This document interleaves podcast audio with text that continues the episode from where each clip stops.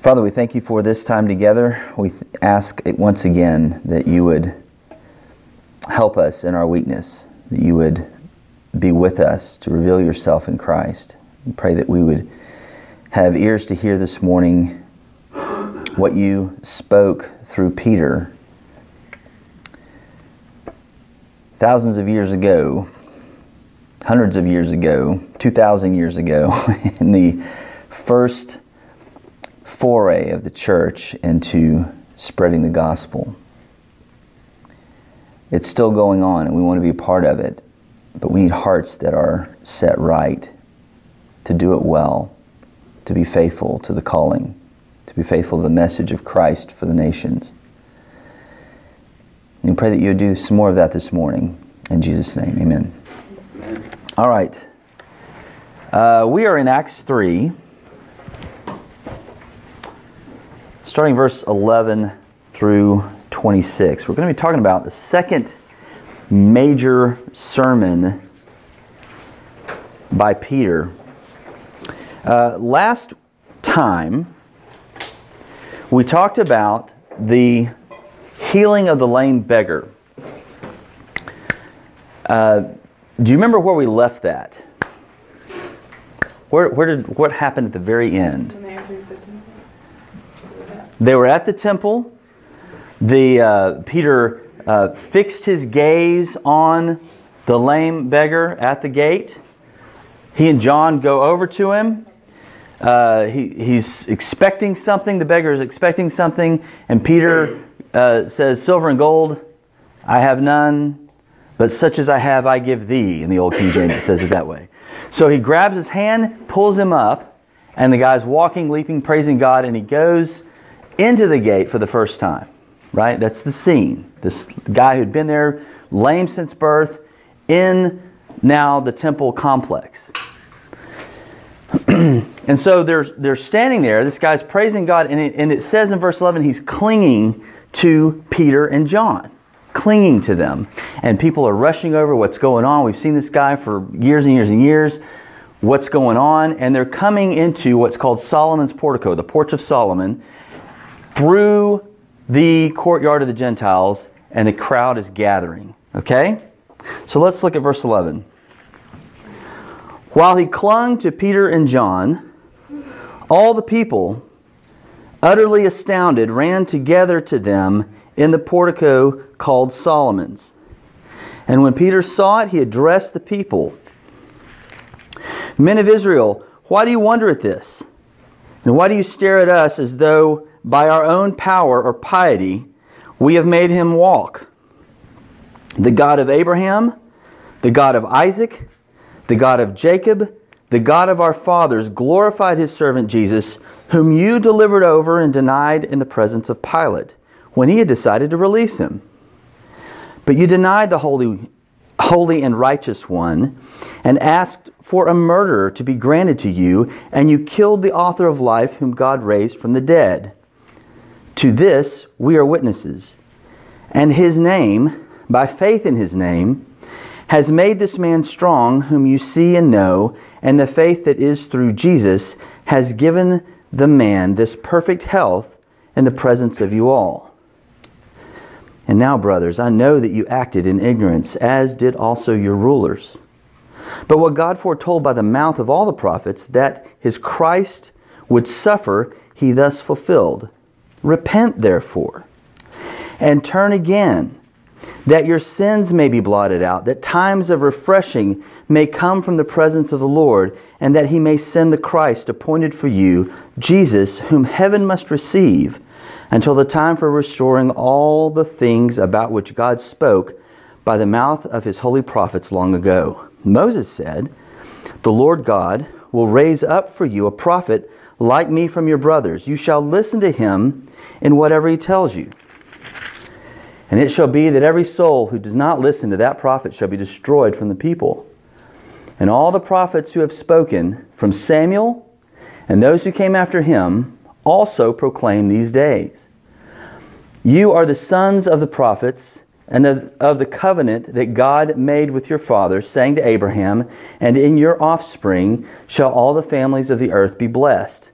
God having raised up his servant, sent him to you first to bless you by turning every one of you from your wickedness. And we'll stop there.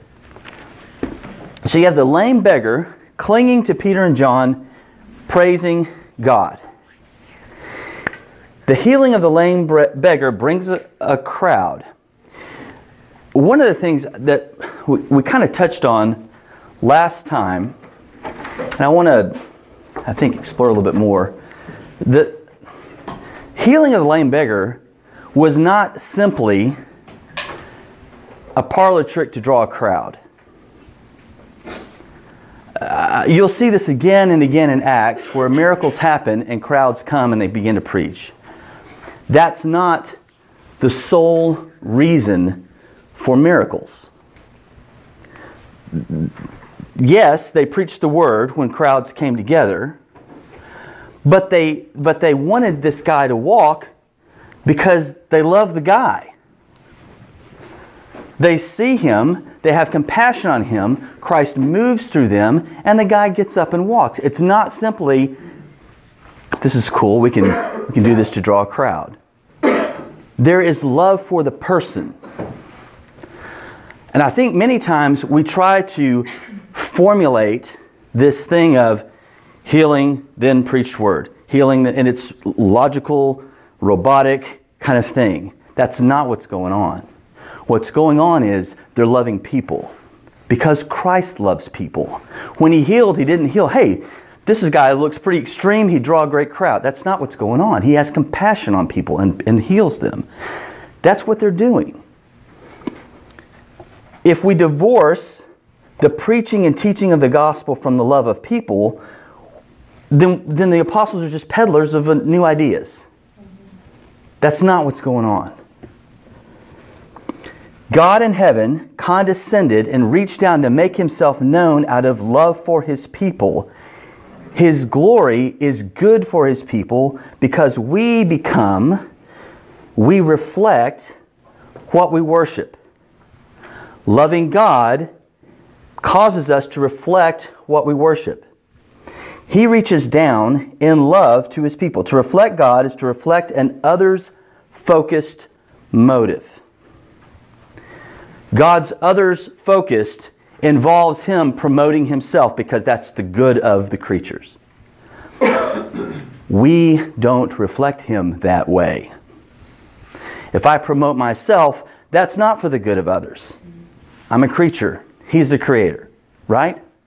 So I don't want us to get the idea, and it's a subtle one, that Peter says, I'm going to heal it so everybody looks at us this way and comes to the. That's not what's going on.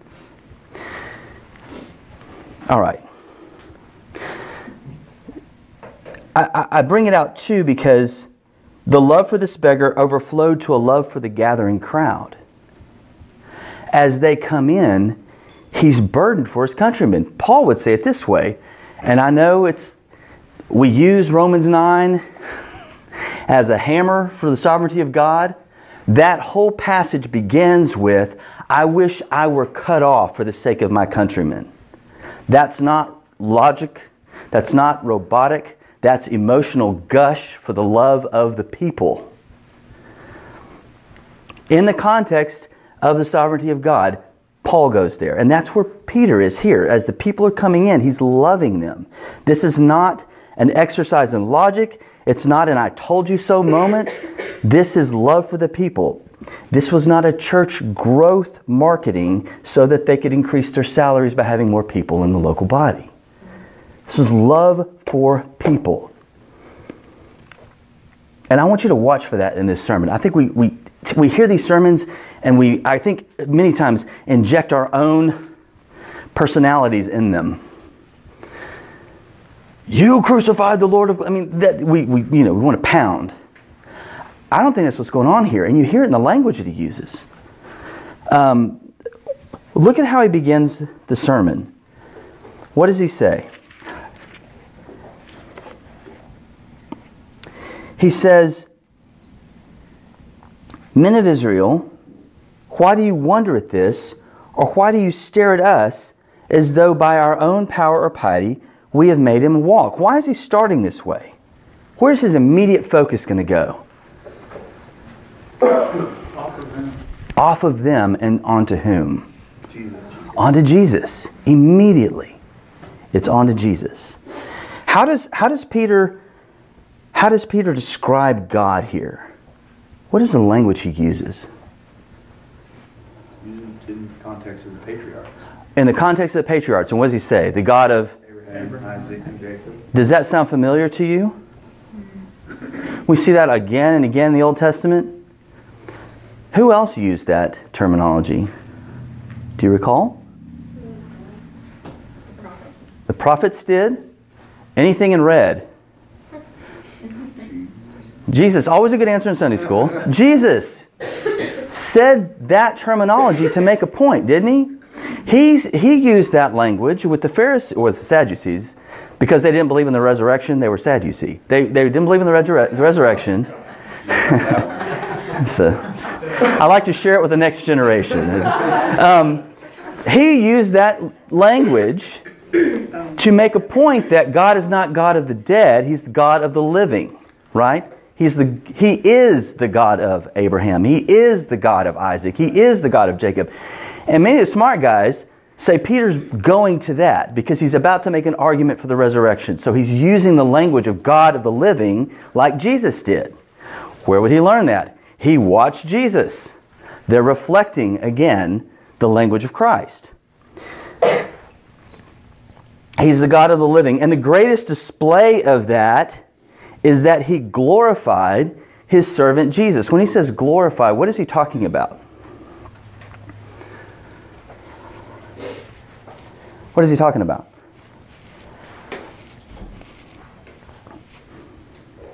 Could be referring to um, his baptism and just setting him uh, in the presence of all the other believers above, um, like equating him with himself. Okay. Where is he now? Lift it up. At the right hand. He's lifted up at the right hand, and chapter 1 starts with what? What happened? Is. Is with the ascension. He's glorified in the presence of, of everyone to the right hand of God the Father. They see it, right? He is now on a throne, king, he's glorified. And yet he uses this language servant. Why not king? Why would he use the language servant? And it's a rare term used of Jesus. I mean, the, the ideas are there over and over again, but the, it's a rare title here that, that Peter uses, his servant. What do you think he's pulling from? Just off his head? Does he have something in mind? What's that? Isaiah. Isaiah, yes. Isaiah. There's a lot of that language of the suffering servant psalms in Isaiah. Suffering servant psalm, say that 10 times. It's in Isaiah. Uh, you see the, the, the language of, uh, of, that, of that passage here. The, the use of servant highlights God's choosing of Christ, sending Christ, and exalting Christ. So God glor I mean notice the notice the way he's progressing. God glorifies Christ. What did the Jerusalem Jews do? Crucified. They crucify him, but they did what is what language does Peter use? Delivered over, denied. Denied. Delivered over. There's an active denial. There is a uh, verbal denial. Let his blood be upon us and on our children. They denied him. And, and ironically, being complicit in his murder, or being, uh, I guess, capitulating to his murder, uh, wh- who do they choose instead? A murderer. They preferred a murderer over the author of life. And, and Peter brings out the point that even the Gentile ruler over them wanted to release Jesus like three times, mm-hmm. right? And every time they demanded his death. Pilate is a witness to the guilt of the Jerusalem Jews. He's a witness to that. What was God's response to the murder of Jesus by the Jerusalem Jews? What is his response? What did he do with Christ after they killed him? He destroyed the temple. That's that's later. But yes, ultimately we'll get to that. Glorified. He glorified him. His response to their to their rejection was to raise him up, right? To resurrect, to to glor- to ascend, raise him, and then really raise him, right? Is the is what we've been saying, um, pleased him. and it pleased him to do so Yeah, and that's the language you see in um, in Isaiah. everywhere. Yeah, well, yeah. Ephesians and John. How do they establish the resurrection? Witnesses. They're witnesses. They're doing what Jesus said they would do. You will be my witnesses. You'll testify that I'm, I'm raised. So Peter establishes the divine exaltation of Christ, and he answers the question that was raging in verse 12, in verse 16. We didn't do this. This man was healed by what? Faith in the name. Faith in the name. Whose faith? The faith of the apostles? The faith of the man? Does he say? Through Jesus. Maybe both. Is Ah, could it be? Could it be that it's left a little ambiguous just for that point? That it's faith in Christ and the person doing it really not that important for the healing? Do we have an example here, or do we have a, a situation here where the, the man standing before them was healed visibly, and he's still clinging to them in a immature baby faith kind of thing going on that's growing as he's continuing to depend upon them? There's an idea here that it's both. Both the faith of peter to step in compassion to this man and the faith of the man to stand up whenever he feels the you know stuff going on and he says i'll trust jesus and he's still trusting he's praising god. This is a what little faith he had the miracle had led him to this point of clinging to the apostles. The greater miracle here is not that the guy's walking. The greater miracle is that he has faith in the name of Christ. That's the greater miracle. So Peter's pointing that out, the greater miracle of faith in the name. All right. How does Peter describe the actions of the crowd? What, is, what language is he using here? They were ignorant.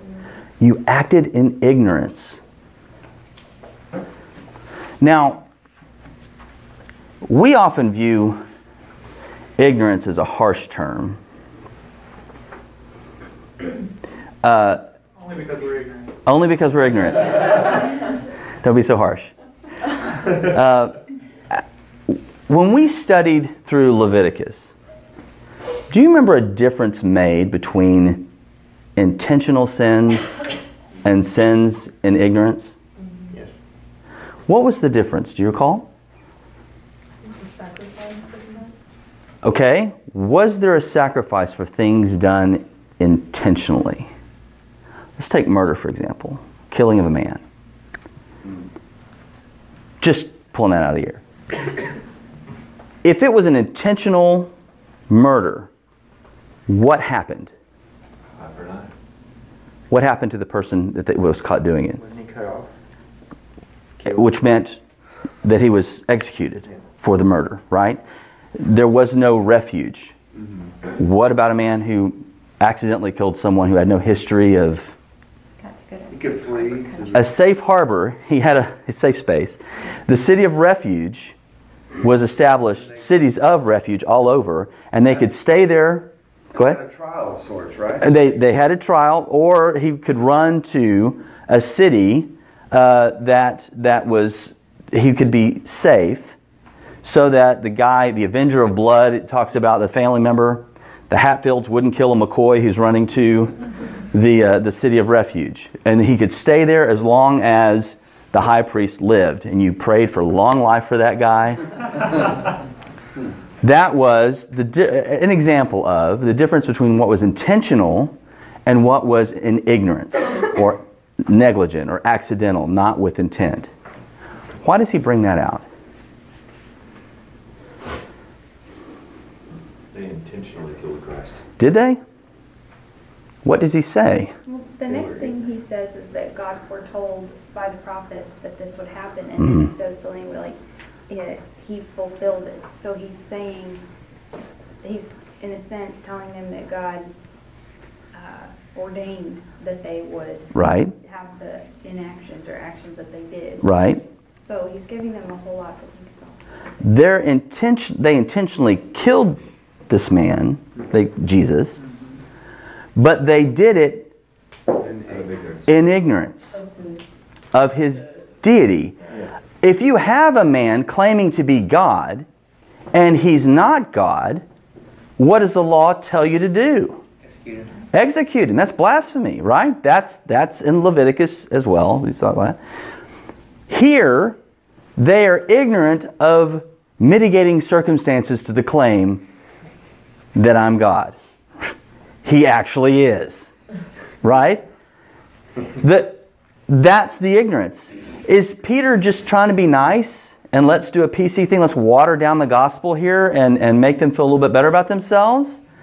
That's very conciliatory, this language. You did in ignorance, brothers. And he says, brothers, not you worms, brothers. But he doesn't just leave it there. He says you need to do something because of that. That's true. But why wouldn't he say, you're doomed? his love for them? His love for them, is he pulling it out of thin air? No. Okay, it's Levitical law, but why can he go there? Where's he getting the idea of they did it in ignorance? From Christ. From Christ. On the cross said what? They don't know what they do. They don't know what they're doing. And prayed for their forgiveness, mm. which Peter is now pushing them to, calling them to, in the, in the name of Christ, commanding them to repent. This is what he prayed for from the cross. Brothers, you did this in ignorance. So, Repent. It's Yeah. like he's telling them, you know, you did wrong. Pretty much is like what he's saying. Yeah, I mean, he's not mincing words that what they did, they're guilty of what they're doing. But what he's doing is he's calling, he, he's not just hammering them. This is wrong. And you- this, and because you did it, reprimanding their child. Some of them, yes. Depends on the circumstances. Um, yes, he describes their actions as acting in ignorant. It's a gentle way of describing it. It's a little different than the first sermon. I mean, he hammered them in the first one. This one's gentle, a lot more gentle. And I don't think he's gone soft on the message. 1 Corinthians 2 8, Paul says, None of the rulers of this age understood this, for if they had, they would not have crucified the Lord of glory. That's a, that's a gracious assessment of what was going on in the heart. Paul says, I acted in ignorance when I was killing Christians. I did it out of a zeal for my faith, but I was acting in ignorance. What is Peter offering to these Jews? In their understanding of the law, what's he offering to them? If you act in ignorance, what can you do? Flee to the safe harbor. Sac- Sacrifice and be reconciled. Sacrifice and be reconciled. Safe harbor is an option for there too, but in the murder context, yeah, I know. But but but generally speaking, there's an atoning sacrifice, and he's pointing to that to these guys. There's an atoning sacrifice for you. You acted in ignorance. Christ proclaimed it from the cross. You acted in ignorance. Um, here's the chance, basically. Peter is now giving them a full understanding of who Jesus is and what he has done. Re- rejection now, rejection now would be conscious and intentional. Here's your chance. Um, all right. So, who was responsible for the death of Jesus according to Peter? What does he say? You and your rulers. You and your rulers. So, we've got the Jews in Jerusalem. God, God. God spoke through the prophets. Were the Gentiles? Well, in the first sermon, he said, lawless men. Right? He doesn't really bring that out here. He brings in Pilate as being kind of the, I don't know, the, the chamberlain of the situation, but um, he brings out Pilate's complicitness in their bloodlust. So there's a Gentile responsibility, there's a Jew responsibility. What ultimately does he does he lay?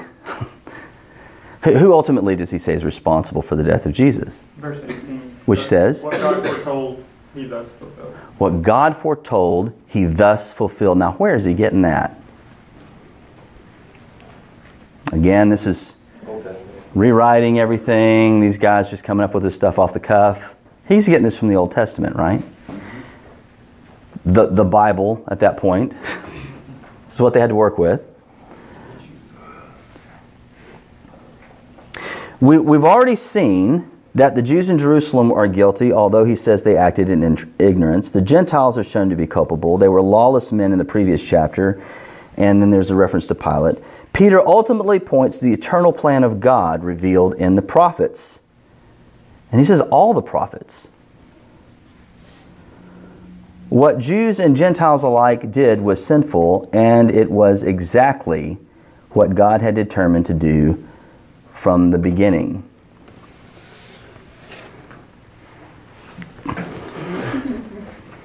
Yes. Yes.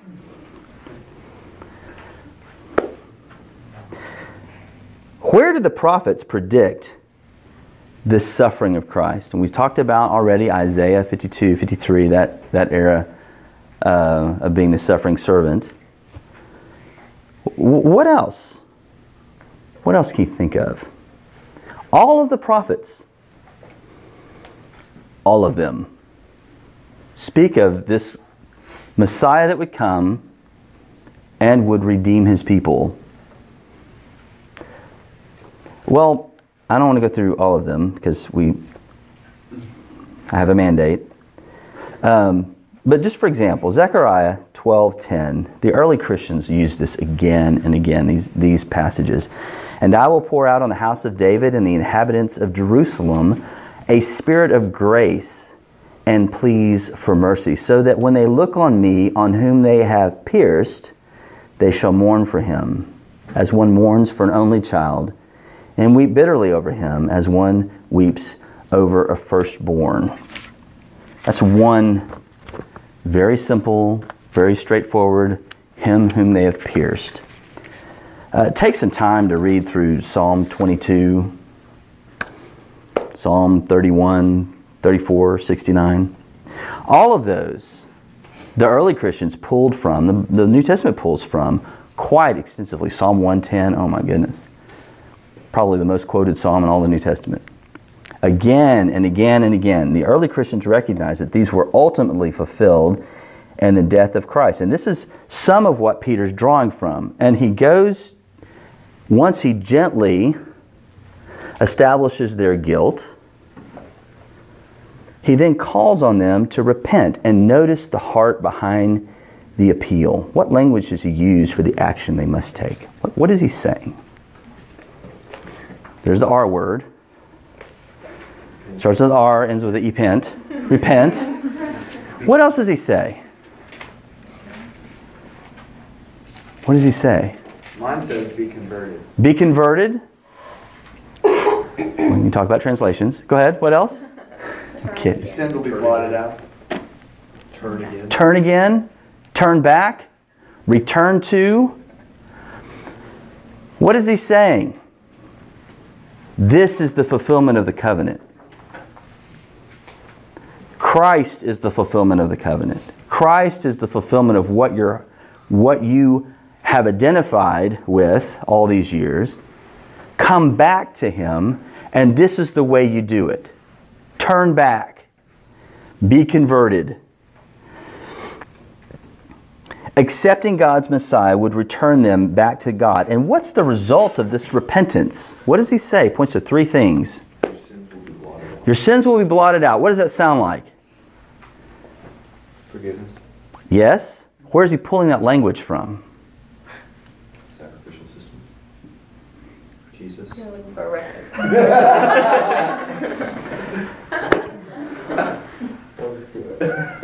Keep going. No, I'm kidding. All right. Psalm 51. Psalm 51 1 says this Have mercy on me, O God, according to your steadfast love, according to your abundant mercy, blot out my transgressions. Who wrote Psalm 51? David. David wrote it. When? yes. But through. Why? What was, what was around Psalm 51? What was going on? Wasn't that? He killed someone. Bathsheba. He killed David. David's a murderer. Right? He's a murderer. He kills the husband of a woman he wants to sleep with and already had slept with and got her pregnant. And he's a murderer. And what does he say? Have mercy on me. That was intentional. Was that done in ignorance? Pretty intentional. And yet, he points to this language from David blot out my transgressions. Repent that your sins may be blotted out. What else does he say? What else happens from repenting? What's the second thing? Times of refreshing. Times of refreshing may come from where? The presence of the Lord. Now, when we think of Old Testament presence of the Lord, what are we thinking? The ark, the tabernacle, the temple. The presence of the Lord, uh, here he's arguing, is found in Christ. It's an inference he makes that will be developed throughout the New Testament. The presence of the Lord is found in Christ. What is this refreshing? The basic meaning of that word in the original language is, is like a cool breeze that comes on a hot day, like walking in this morning. That's refreshing. Thank you, God. It's a rare biblical word that it interesting, and I found this really weird. It, it, it appears here, and in the Greek Old Testament, it appears in Exodus 8 when Moses describes God removing the plague of frogs. I, I, think, I think we can stop at God removing the curse there because after that, the frogs, they stinketh. And so I don't know that that's really the full import of what Peter's bringing in, but he's talking about removing the curse, removing the, the consequences of, of rebellion there. And so he uses that word, refreshing. Um, he's using it like, uh, likely he's using it like he uses restoration in verse 21. It's the same kind of idea. Nevertheless, the phrase itself is loaded with messianic tones and end of age expectations in the culture at the time. So, times of refreshing had the idea of God's restoration of Israel and, and all of that. So, so is the third result, by the way. Also, end time messianic kind of stuff. That he may send the Christ. And there was a common Jewish thought at the time that the Messiah would come only after the nation repented. Does Peter address this idea that, that the Messiah only comes after the nation repented? Because if that's true, then Jesus came a little too soon. Does Peter address that? Yes, how? It says, uh, may send Christ appointed for you, Jesus. And then he goes on to say, from heaven must receive for a time until he comes and restores all the things. Right. It's on God's timetable. Right? The third result, that he may send the Christ. There was a. Um, God has appointed a time to restore everything. Whether it will be a time of refreshing for them when he comes back is really dependent upon their repentance. He shifts it. The refreshing's coming, it's already there. But whether it's refreshing to you or not depends on do you repent? Are you returning to God? You see the appeal there. All right. If you're appealing to Jews to repent, you really have no stronger street cred than bringing in Moses. And that's what he does. Peter quotes from Deuteronomy 18, uh, 15, and 19, and, and then he supplements it with Leviticus 23, 29. Let me just read those to you. Deuteronomy 18, 15 says, Moses, in his second delivery of the law, says, The Lord your God will raise up for you a prophet like me from among you, from your brothers. It is to him you shall listen. And then in 19 he says, Whoever will not listen to my words that he shall speak in my name, I myself will require of him. Uh, and then he supplements it, Peter does, with Leviticus 23 29, which is, For whoever is not afflicted on that very day shall be cut off from his people. And he's referring to there the Day of Atonement. If, if a Jew is not participating in the Day of Atonement, he's going to be cut off from his people. So Peter is using, he's kind of uh, merging those, those ideas and verses together. So what's going on there with Moses is that he's, he's at the time, what it meant to the people then, he's introducing the office of the prophet, which will come about, as we have seen on Wednesday nights, with Samuel. Samuel is the first of the Old Testament prophets uh, after Moses. But the ultimate fulfillment of that, Peter is arguing, is in the life, death, resurrection of Christ. Um, when, when Moses says God will raise up, he's probably meaning God will bring forth. When Peter says God will raise up, he's pointing to the resurrection, right? He's using that language to show God has raised up a prophet after Moses in the resurrection. And if you don't heed him, you're not participating in the Day of Atonement's fulfillment in Christ. You see the, the massive import of the language he's using there. Uh, just curious, how did Samuel proclaim Christ? Yes, I know it's 10. How did Samuel proclaim Christ? Any ideas? Well, he was a he was a type of Christ in many small ways. Okay. The birth situation. Right? Uh, with his mother being barren. Mm-hmm. Um, but also when he takes over that position, Mm-hmm. his, his mother being faithful takes him to the priest. When he takes over, he's restoring how that priesthood is functioning. Right. Rightly doing the duties of the high priest Mm. since Eli and his sons were worthless. totally worthless. Yeah. Yeah. Very good. Uh, what, what else did Samuel have involvement in? The anointing of the king. The, the anointing, the ordaining of the king. Which one? Both of the Both of them, right? Saul and ultimately David, when God took the kingdom away from Saul and gave it to David. Uh, and Samuel told Saul that was going to happen, and he anointed David. And so what? Who's David? Jesus. No. Pretty close.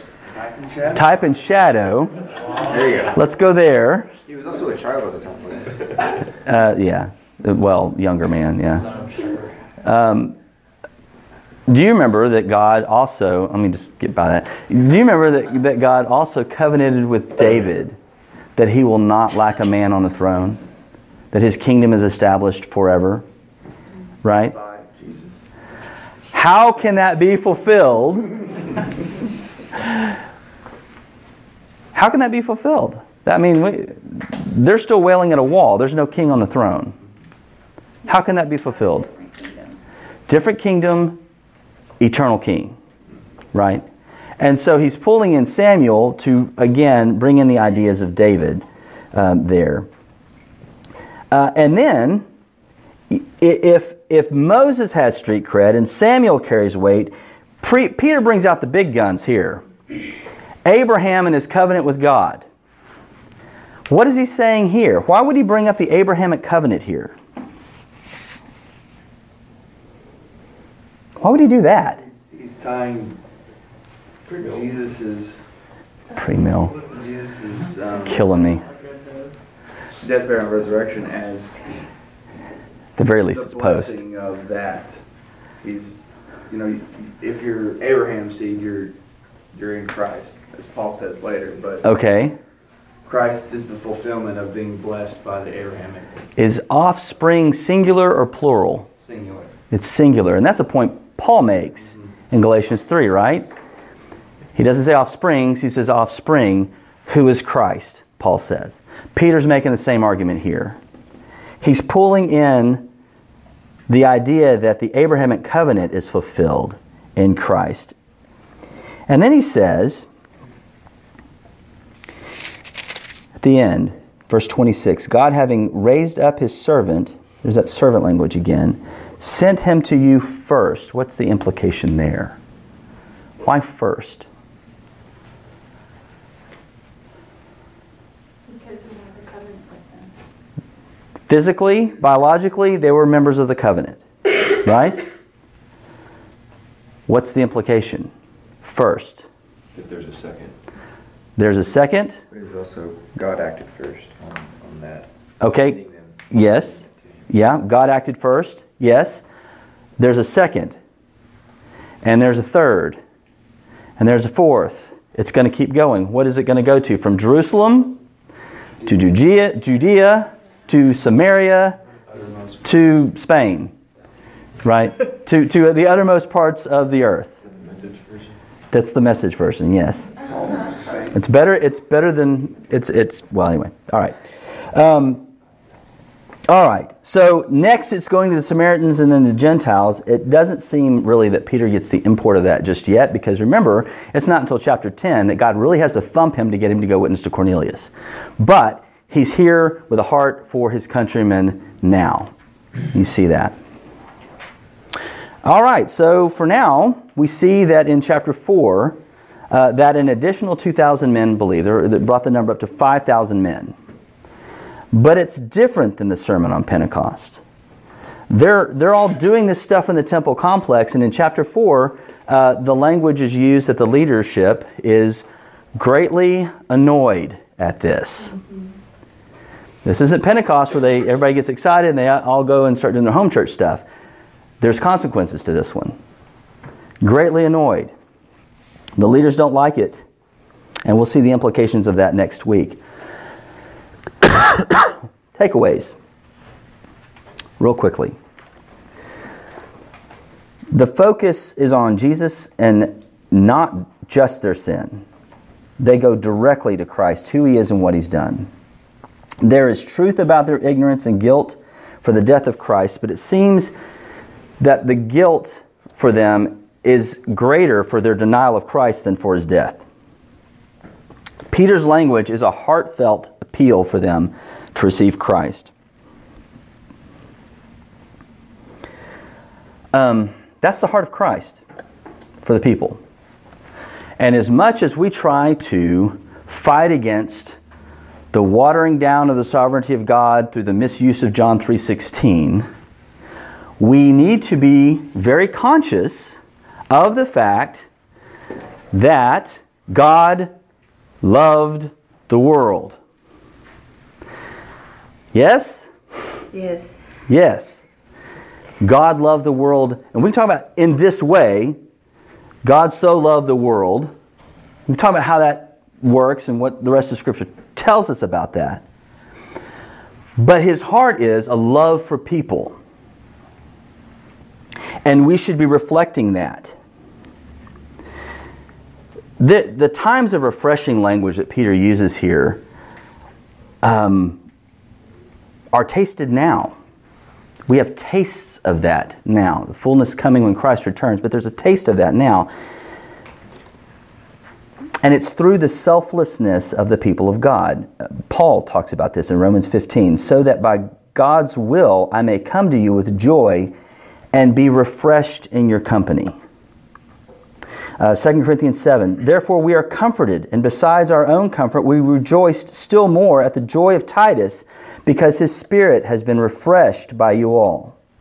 2 Timothy 1.16, May the Lord grant mercy to the house of Onesiphorus, for he often refreshed me and was not ashamed of my chains. Philemon, verse 7, For I have derived much joy and comfort from your love, my brother, because the hearts of the saints have been refreshed by you. We need to be very careful as predominantly sovereign grace folks to be gracious. We need to be operating out of a heart of love for people, not just thumping that we're right. If our motive is not we love because he first loved us, something's wrong. You can't divorce truth and love. You can't do it. You get it wrong. Peter didn't withhold the truth to mollify feelings. We don't see that. I mean, he said, You're guilty. But what he said, he said in love so that they could receive refreshing through Jesus. And we need to have that heart. That's the takeaway here. Preach the gospel, be bold, do it in love, and be gentle. be gentle. Any other statements? Any other comments? You have two seconds. At the uh, Voice on Saturday, we played small time, just being gracious is Mm-hmm. tough. Mm-hmm. We play dodgeball. They make it so personal. They, it becomes the most personal battle for pride and ultimate victory. And they they end up hating each other at the end of those games. Yeah. If, if we don't kind of. You talk about the Sylvania guys that are there or the boys? I have my beef with scholars. Scott Lore's pretty competitive. Anyway, two minutes after I leave, I'm, I'm in traffic and I'm and I'm not being gracious. Yeah. And it's so easy to see it when when you're above the playing field, Right. so to speak. You can see, oh, they they're not really being they're not you're not being good sportsmen. They're not Right. playing like Christians at all. Yeah. And then when you're in it, when you're Yeah. How dare you cut in front of me? Don't you know who I am? why aren't you considering me? Right. Right. Yeah. And It's very easy. it struck me, and I was I Yeah. was convicted immediately because I said I was just I was Yeah. just it was just so easy to see, and now it's so Yeah. quickly I'm the one. Right. It's easy to get into a position, especially I work at Walmart at the service desk, and I. Find, I'm so sorry. I find the biggest thing that think I struggle excused, with Yeah, you have you have a dis- special dispensation for that. I was just gonna, There's so much waywardness of, of just attitude towards Yeah. like one another. right. And I'm trying to stay positive and keep that, you know, Yeah. keep showing, you know, God and not get into You owe me my refund. I don't care if it looks like I stepped Well, no, on it three it's not even times the and and and the it's the people and I the work with Oh well, that's a whole nother issue. A whole nother issue. I I, I was uh, refreshed by a, a customer service guy at Lowe's yesterday who refunded something I didn't have a receipt for. I said, "Hey, you're the only place that sells it. What do you think? Huh?" All right, we'll do it. So. You know, God's been showing me that no matter how other people should be, I shouldn't play into that. That I Yeah. should always reflect Him yeah, and not, you know, to show them that there is a different way to be. You don't have to Sure. be how everyone else is. sure. We act based on who we are in Christ, not on based on what other people may be doing to us. Good, good. All right, let's let's pray because there's a. What is it? You gonna have something else? No, you just said, let's pray. Like, I, I know. I, I'm well. I'm feeling guilty because I'm I'm violating the mandate. I'm. I'm a, no. That's not what I'm saying. I'm saying I'm a lawbreaker and I'm and I need to repent. All right. Here we go. Uh, Father, thank you so much for your grace to us, and that many times whenever we feel the righteous indignation that we are correct about an argument or or that someone else is wrong and we feel the need to pound on them, you don't do that to us. You're truthful with us. You identify our sin. You call us to repent, but it's your kindness that brings us to repentance, not the correctness of your argument. It's your kindness. And though your arguments are correct, and though they do pierce us, you are so gracious to us to grant us hope in Christ. Would you transform our hearts from those of little judges to, to be those who are ministers of mercy and reconciliation? Be reconciled to God through Christ because of your sin. It's so easy to be caught up in chest pounding.